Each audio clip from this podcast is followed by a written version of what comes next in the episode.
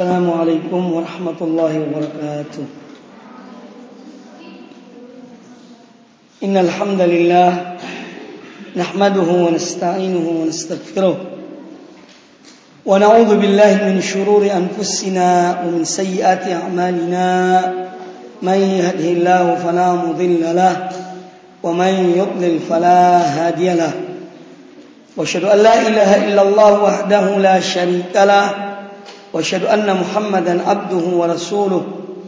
يا أيها الذين آمنوا اتقوا الله حق تقاته ولا تموتن إلا وأنتم مسلمون.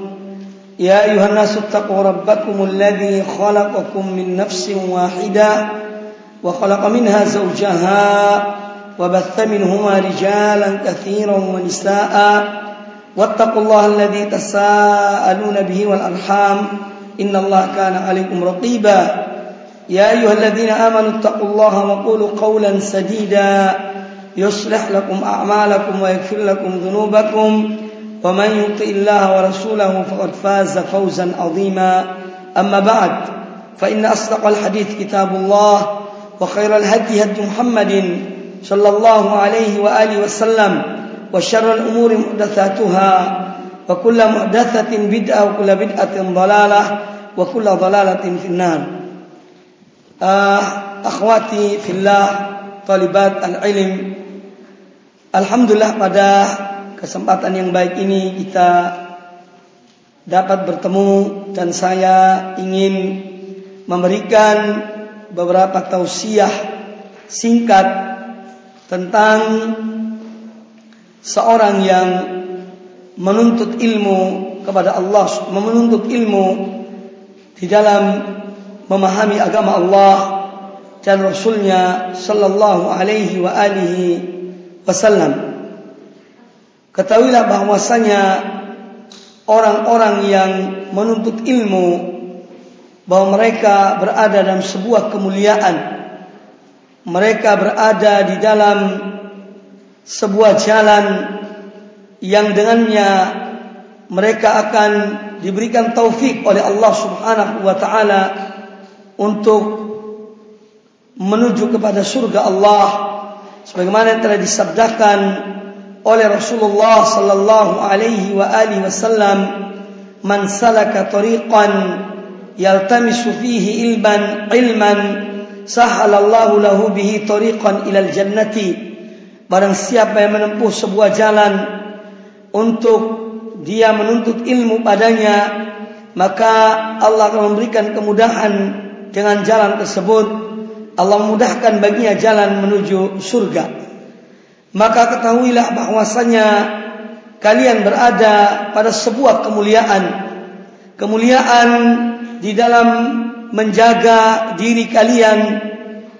Karena dengan menuntut ilmu kalian berada di sebuah tempat yang di dalamnya kalian memperhatikan tentang diri-diri kalian membekali diri kalian dan ilmu, membekali diri kalian dan amal, membekali diri kalian dan akhlak yang disitulah kemudian Allah seorang mendapatkan kemuliaan.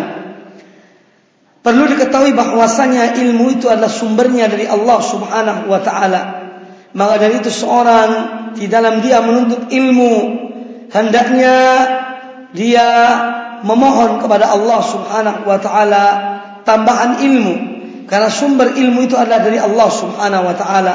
Oleh karena itu Allah perintahkan kepada Rasulullah sallallahu alaihi wa alihi wasallam agar beliau mohon kepada Allah tambahan ilmu. Wa qur rabbi zidni ilman dan katakanlah wahai Muhammad wahai Rabbku tambahilah aku ilmu. Ini menunjukkan bahwasanya ilmu sumbernya adalah dari Allah Subhanahu wa taala. Seorang memohon ilmu itu dari Allah Subhanahu wa taala. Kemudian seorang memohon kepada Allah Subhanahu wa taala taufik agar dia diberikan ilmu dan diberikan kekuatan untuk mengamalkan ilmu tersebut. Sebagaimana Allah Subhanahu wa taala berfirman tentang orang-orang yang beriman dan mereka menuntut ilmu maka Allah Subhanahu wa taala memuliakan mereka dan mengangkat derajat-derajat mereka. Yarfa'illahu alladhina amanu minkum walladhina utul ilma darajat. Allah mengangkat derajat atau Allah uh, Allah mengangkat orang-orang yang beriman di antara kamu sekalian dan orang-orang yang menuntut ilmu dan beberapa derajat. Ini menunjukkan bahwasanya Allah mengangkat derajat orang yang berilmu itu apabila dia mengamalkan ilmunya karena banyak dalil-dalil dari Al-Qur'anul Karim dan hadis-hadis Nabi sallallahu alaihi wasallam yang mencegah uh, yang uh, yang mencela orang-orang yang mempunyai ilmu tetapi mereka tidak mengamalkan ilmunya. Maka ketika Allah Subhanahu wa taala menjanjikan bagi orang-orang yang berilmu bahwa Allah mengangkat derajat mereka dan iman dan ilmu mereka ini menunjukkan bahwa mereka mengamalkan ilmu mereka jadi mafhumnya adalah mereka adalah orang-orang yang mengamalkan ilmu mereka. Oleh karena itu dalam berdakwah pun demikian Allah Subhanahu wa taala berfirman wa man ahsanu qawlan mimman da'a ila Allah wa 'amila shalihan dan siapakah atau tiada orang yang lebih baik perkataannya daripada orang yang mengajak manusia kepada Allah dan dia melakukan amal soleh wa qala innani minal muslimin dan dia mengucapkan atau mengatakan bahwasanya sungguhnya aku adalah termasuk dari orang-orang yang muslim orang yang tunduk dan patuh kepada Allah Subhanahu wa taala kemudian sebagaimana kita mengetahui pula bahwasanya ilmu tidak didapat dengan rohatul jasad. Ilmu tidak bisa dicapai hanya dengan uh, kehidupan yang santai dan fisik yang senangnya rehat atau bersantai-santai. Tetapi ilmu adalah dicapai dengan al-jiddi wal ijtihad dan kesungguhan dan dengan mengeluarkan semua tenaga, pikiran dan apa yang dimiliki oleh seorang untuk mendapatkan ilmu. Dan seorang wanita tidak kalah pentingnya di dalam menuntut ilmu bahwasanya mereka adalah sebagai bekal mereka adalah sebagai calon dari generasi atau ibu dari calon ibu dari generasi-generasi yang akan datang generasi-generasi yang mereka akan mengemban amanah Allah berupa Islam dan tidak akan muncul seorang mukmin yang kuat kecuali dari rahim ibu-ibu yang kuat dalam ilmunya, kuat dalam imannya, kuat dalam kesabarannya. Maka dari itu pendidikan kaum wanita merupakan suatu hal yang menjadi kewajiban bagi dunia Islam di zaman yang seperti ini. Dan demikian pula kita melihat contoh para sahabat atau sahabiat. Di antaranya ada Ummul Mukminin Aisyah radhiyallahu taala anha. Beliau adalah seorang wanita yang cerdas. Dan beliau adalah seorang ibu kaum mukminin yang memiliki ilmu yang banyak. Darinya banyak di antara para sahabat tabi'in dan orang-orang yang datang menuntut ilmu kepada beliau maka dari itu dikatakan bahwasanya ibu sebagai sebuah madrasah al-ummu madrasatun bahwa ibu adalah sebagai taman pendidikan maka dengan adanya balai-balai pendidikan Islam, balai-balai pendidikan yang bermanfaat salaf yang mendidik generasi para wanita, ini merupakan suatu kegembiraan bagi kita semuanya. Dan menuntut ilmu adalah sebagai uh, sesuatu yang dengannya membekali diri seseorang agar dengan ilmu dia dapat mendidik generasi itu dengan baik. Dia mendidik generasi itu alal basirah di atas ilmu, di atas ilmu Allah Subhanahu wa taala.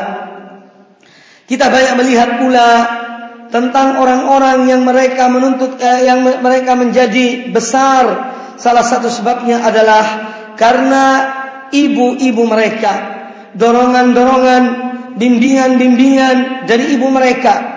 Ini telah menjadikan mereka sebagai ulama-ulama besar.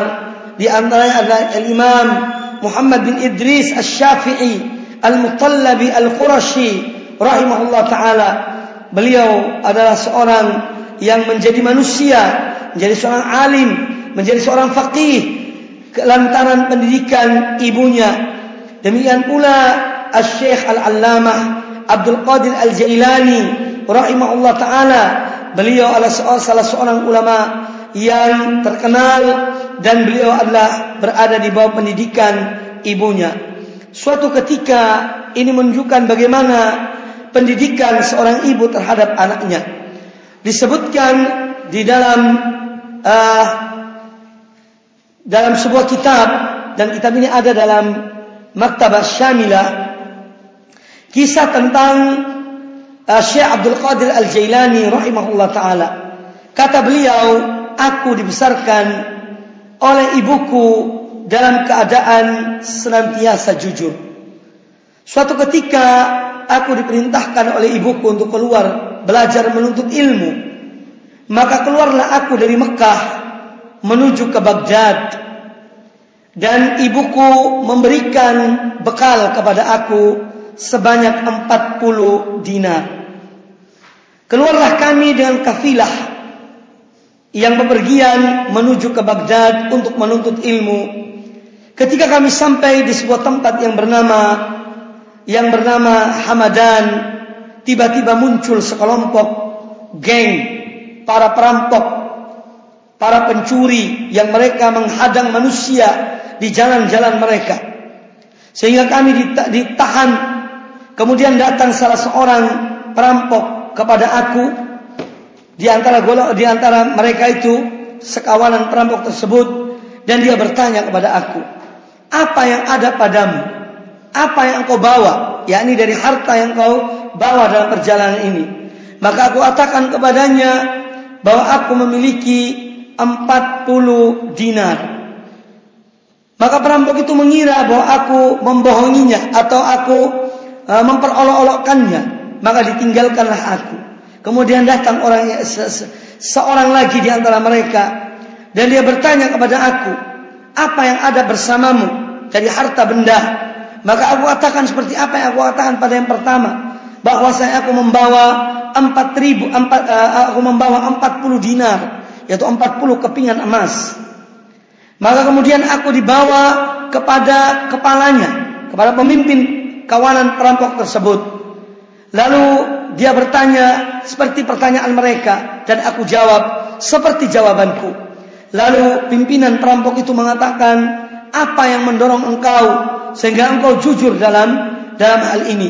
Maka dikatakan oleh Syekh Abdul Qadir Al-Jailani rahimahullah taala, sesungguhnya aku telah berjanji dan mengikat janji dengan ibuku bahwa aku tidak akan berbohong. Maka berteriaklah pimpinan atau kepala perampok itu dan dia menyobek bajunya. Kemudian dia mengatakan bahwasanya engkau takut khianat kepada ibumu sementara aku tidak takut khianat kepada Allah kepada Allah maka maka aku umumkan kepada kamu sekalian bahwasanya aku telah bertobat di hadapan pemuda ini. Kemudian ketika sekawanan atau para perampok yang lainnya mendengar bahwa pemimpin mereka telah bertobat pada Allah Subhanahu wa taala. Di tangannya Syekh Abdul Qadir Al-Jailani rahimahullah taala maka mereka mengatakan kepada pimpinan mereka engkau dahulu adalah pemimpin kami dalam dalam merampok dan dalam merampas harta manusia. Maka sekarang engkau ada pemimpin kami di dalam bertobat kepada Allah Subhanahu wa taala.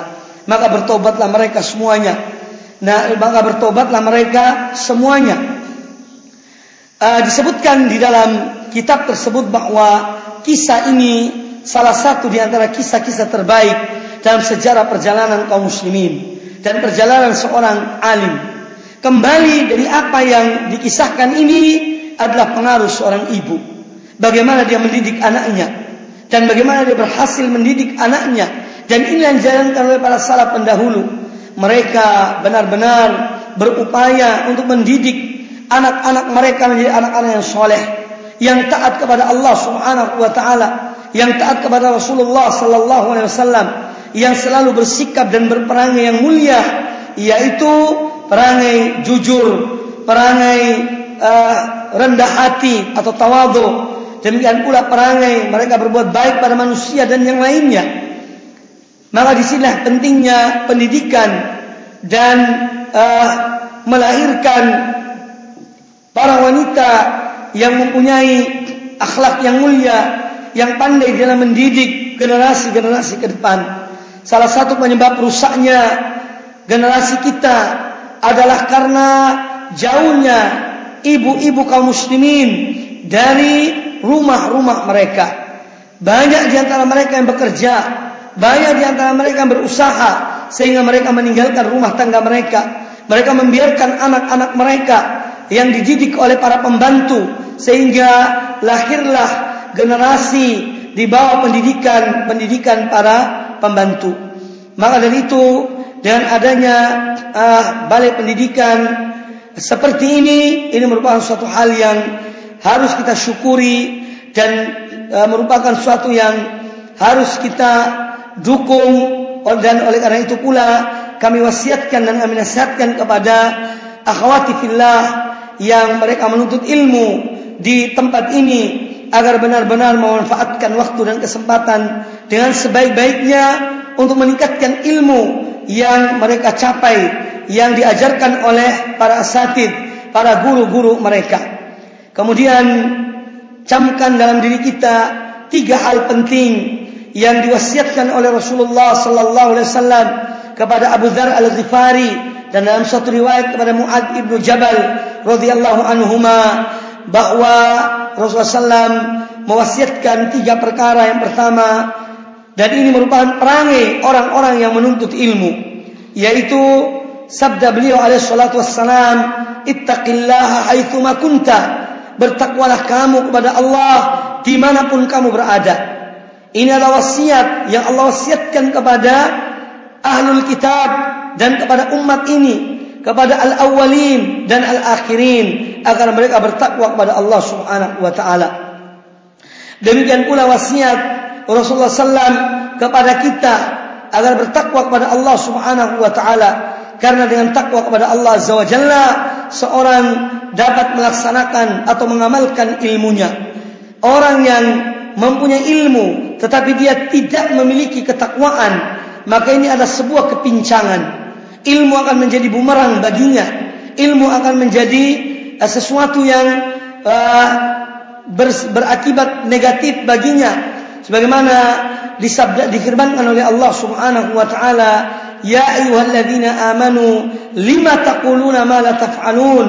Kabura maqtan indallahi an taqulu ma la taf'alun." Wahai orang-orang beriman, mengapa kalian mengucapkan sesuatu yang tidak kalian kerjakan? amat besarlah kemurkaan di sisi Allah kalau kamu mengatakan apa yang tidak kamu kerjakan. Maka tulabul ilmi adalah orang-orang pertama yang bertakwa kepada Allah Taala dan mengamalkan ilmu mereka. Karena mereka adalah kudwah, mereka adalah contoh teladan dalam pribadi dalam kepribadian mereka. Mereka adalah contoh teladan di dalam amal perbuatan mereka. Maka takwa kepada Allah Subhanahu wa taala adalah merupakan perangai tulabul ilmi dan talibatul ilm.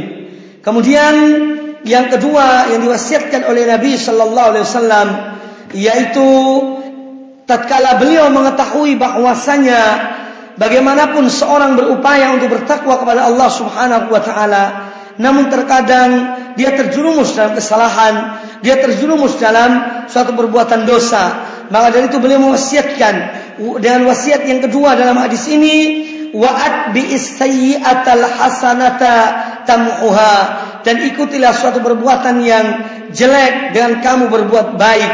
Maka perbuatan yang baik akan menghapus perbuatan yang jelek. Ini menunjukkan bahawa saya Rasulullah SAW mengetahui tabiat manusia berdasarkan ilmu dari Allah Ta'ala dan kebiasaan yang ada pada diri manusia. Bahawa mereka terkadang terjerumus di dalam perbuatan dosa dalam perbuatan kesalahan. Karena dalam diri manusia ada hawa nafsu. Dan hawa nafsu itu selalu ammara bisu memerintahkan kepada yang buruk.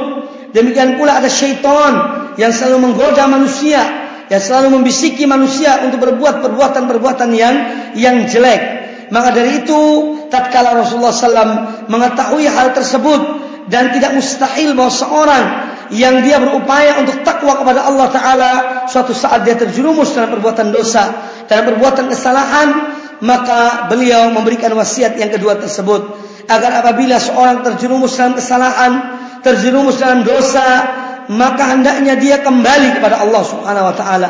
Dia bertobat kepada Allah Subhanahu wa taala, dia beristighfar kepada Allah Subhanahu wa taala dan dia memperbaiki amal-amal perbuatannya yang buruk itu dan dia mengerjakan amal-amal kebaikan. Niscaya amal kebaikan akan menghapus semua amal keburukan yang pernah dilakukannya. Dan siapa di antara manusia tidak pernah berbuat dosa dan kesalahan Rasulullah SAW telah mengatakan di atas lisannya yang mulia, "Kullu bani Adam khata'un wa khairul khata'in at-tawwabun." Setiap bani Adam, setiap anak manusia, yakni laki-laki dan wanita, mereka terjerumus dalam perbuatan salah, perbuatan khilaf dan sebaik-baik orang yang berbuat kesalahan, sebaik-baik orang yang berbuat dosa adalah mereka yang bertaubat kepada Allah Subhanahu wa taala. Kemudian setelah Rasulullah SAW memberikan wasiat tentang uh, hak dari Allah Subhanahu wa taala yang harus kita penuhi yaitu dengan bertakwa kepadanya. Kemudian hak diri kita apabila kita berbuat kesalahan agar kita bertobat kita perlu melakukan amal-amal kebaikan maka wasiat yang ketiga yang disampaikan oleh Nabi sallallahu alaihi wasallam di dalam hadis ini tatkala beliau mengetahui bahwasanya manusia itu hidup tidak sendirian. Dia hidup dan bermuamalah dengan orang lain, dia berinteraksi bagian gurunya atau dengan sesama temannya atau dengan tetangganya atau dengan pemimpinnya atau dengan bawahannya atau yang lainnya maka Rasul alaihissalam mewasiatkan sesuatu sebagai bekal bagi setiap orang apalagi talibul ilmi atau talibatul ilmi yaitu kata beliau alaihissalam wa khaliqin nas bi khuluqin hasanin dan gaulilah manusia dan akhlak yang mulia. Orang-orang yang paling pantas berakhlak mulia adalah tulabul ilmi dan talibatul ilmi. Kalau kita melihat ada orang di jalan yang dia bukan penuntut ilmu, dia berakhlak buruk atau kurang baik akhlaknya, mungkin seorang tidak terlalu mencelanya karena dia adalah seorang yang jahil, seorang yang tidak mengerti din, tidak mengerti agama, tidak mengerti akidah. Tetapi tatkala seorang yang berilmu baik itu talib atau talibah yang dia menuntut ilmu apalagi ilmu agama. Tatkala dia melakukan suatu perbuatan yang tercela dia dia ber, uh, dia berakhlak dan akhlak yang jelek maka semua mata akan memandangnya. Semua orang akan membicarakan tentangnya tentang akhlaknya yang buruk itu.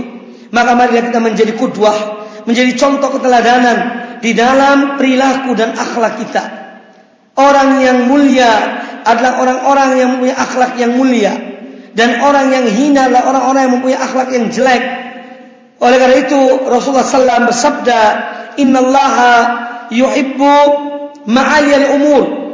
Bahwasanya Allah Subhanahu Wa Taala mencintai hal-hal yang mulia, urusan dan perkara-perkara yang yang mulia. Tentu dalam hal ini salah satunya adalah akhlak yang mulia, perangai yang baik, yang dicontohkan dan dipraktekkan oleh seorang talibul ilm. Kadang-kadang seorang dalam berbicara dia kurang menjaga lisannya, dia kurang menjaga perasaan orang lain. Maka seorang talibul ilmi berbicaranya lebih sedikit daripada daripada uh, daripada amal perbuatannya. Ya dia lebih banyak mendengar, lebih banyak beramal dan berbuat daripada dia berbicara. Al Imam Ibnu Abi Hatim uh, Al-Imam Ibn Hibban Al-Busti rahimahullah taala beliau mengatakan satu hikmah bahwasanya tatkala Allah Subhanahu wa taala menciptakan dalam diri kita satu mulut dan dua telinga di antara hikmahnya adalah kata beliau agar kita lebih banyak mendengar daripada banyak berbicara. Tidak sedikit di antara manusia yang banyak bicaranya, tetapi sedikit amal perbuatannya. Oleh karena itu marilah kita merubah pola kehidupan yang demikian. Kita merubah dengan kita banyak beramal, banyak berbuat dan sedikit berbicara. Itu akan lebih selamat, selamat di dunia dan selamat di akhirat dengan seizin Allah Subhanahu wa taala. Dan orang yang tidak uh, banyak berbicara, dia banyak diam. Kalaupun dia bicara, dia berbicara yang baik. Ini merupakan salah satu di antara akhlak Islam yang telah diajarkan oleh Nabi kita Muhammad sallallahu alaihi wasallam dalam hadis yang masyhur yaitu man kana yu'minu billahi wal yawmil akhir wal yawmil akhir falyaqul khairan aw liyasmut. Barang siapa yang beriman kepada Allah dan hari akhir hendaknya dia berbicara yang baik atau dia diam. Ini jalan keselamatan yang diajarkan oleh Nabi kita Muhammad sallallahu alaihi wasallam karena betapa banyak manusia tergelincir dalam kesalahan, terjerumus dalam perselisihan, pertengkaran dan yang lainnya lantaran lisannya yang tidak bisa di, dipercaya, lantaran lisannya yang tidak bisa dikendalikan. Oleh karena itu sebagai talibatul ilmi, hendaknya seorang mempunyai akhlak yang mulia, menjaga lisannya, menjaga pendengarannya, menjaga penglihatannya atau pandangannya dan menjaga perilakunya. Akhwati fillah rahimakumullah, akhwati fillah semoga dirahmati oleh Allah Subhanahu wa taala bahwa inilah kesempatan bagi kalian untuk menuntut ilmu.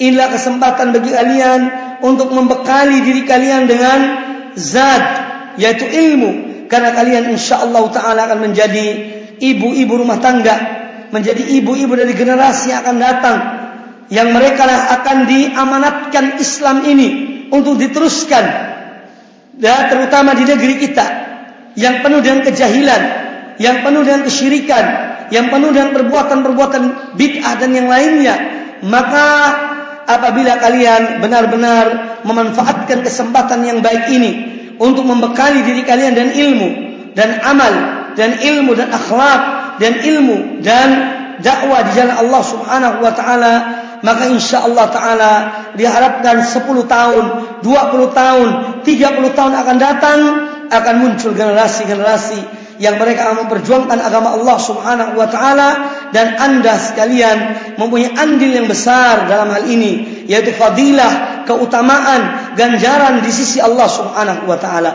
Rasulullah SAW bersabda dan ini sebagai penutup dari uh, tausiah pada kesempatan yang baik ini yaitu sabda beliau yang diriwayatkan oleh Imam Muslim, "Idza mata ibnu Adam in qata'a amaluhu illa min thalathin." Apabila anak Adam meninggal, maka terputus amal perbuatannya kecuali tiga perkara. Sedekah jariah yaitu sedekah yang berkesinambungan. Kemudian yang kedua au ilmin yuntafa'u bihi atau ilmu yang bermanfaat yang bisa diambil manfaatnya. Dan yang ketiga awaladin salihin yad'ulahu anak yang soleh yang mendoakan kedua orang tuanya. Maka bersungguh-sungguhlah dalam belajar dalam menuntut ilmu jangan kalian harus diingatkan oleh orang tua kalian. Harus mendapatkan surat baru kalian semangat. Tidak. Tetapi hendaklah kalian belajar karena kesadaran yang tumbuh dalam diri kalian. Mumpung kalian masih mempunyai kesempatan untuk belajar dan menuntut ilmu untuk bersungguh-sungguh sebelum kalian berumah tangga sebelum kalian sibuk dengan kewajiban-kewajiban lain. Kewajiban terhadap suami. Kewajiban terhadap anak-anak.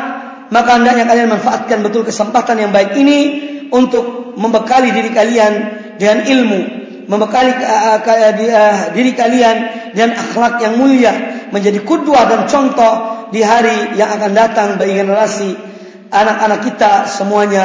Semoga apa yang disampaikan bermanfaat bagi kita semuanya. Dan kurang lebihnya kami mohon maaf. Aku lu qauli hadza wa astaghfirullah li wa lakum. Subhanakallahumma wa bihamdika asyhadu an la ilaha illa anta astaghfiruka wa atubu ilaik. Wa sallallahu wa sallama wa barak ala nabiyyina wa ala alihi